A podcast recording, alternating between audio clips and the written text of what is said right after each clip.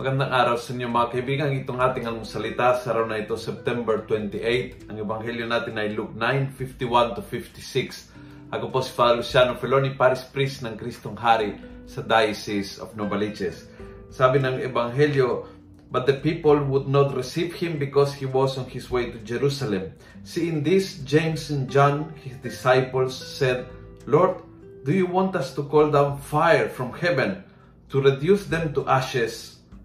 Jesus turned and rebuked them, and they went on to another village. Hindi tinanggap, uh, opposition, uh, talagang turn down, uh, in, uh, parang walang gusto sa iyo.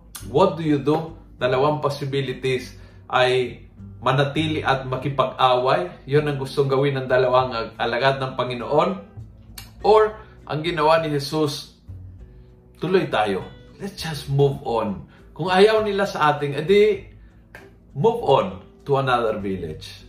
Minsan, nananatili tayo eksakto doon kung saan may ayaw sa atin at doon nagtampisaw sa sama ng loob, doon hindi makamove on sa pain, doon na de-depress na lulungkot sa uh, pag-turn down sa ating or dahil hindi nagustuhan ng sinabi mo dahil binash ka or dahil uh, inusik ka o dahil ang galing ng Panginoon. Kung ayaw sa ating, okay, just let them be.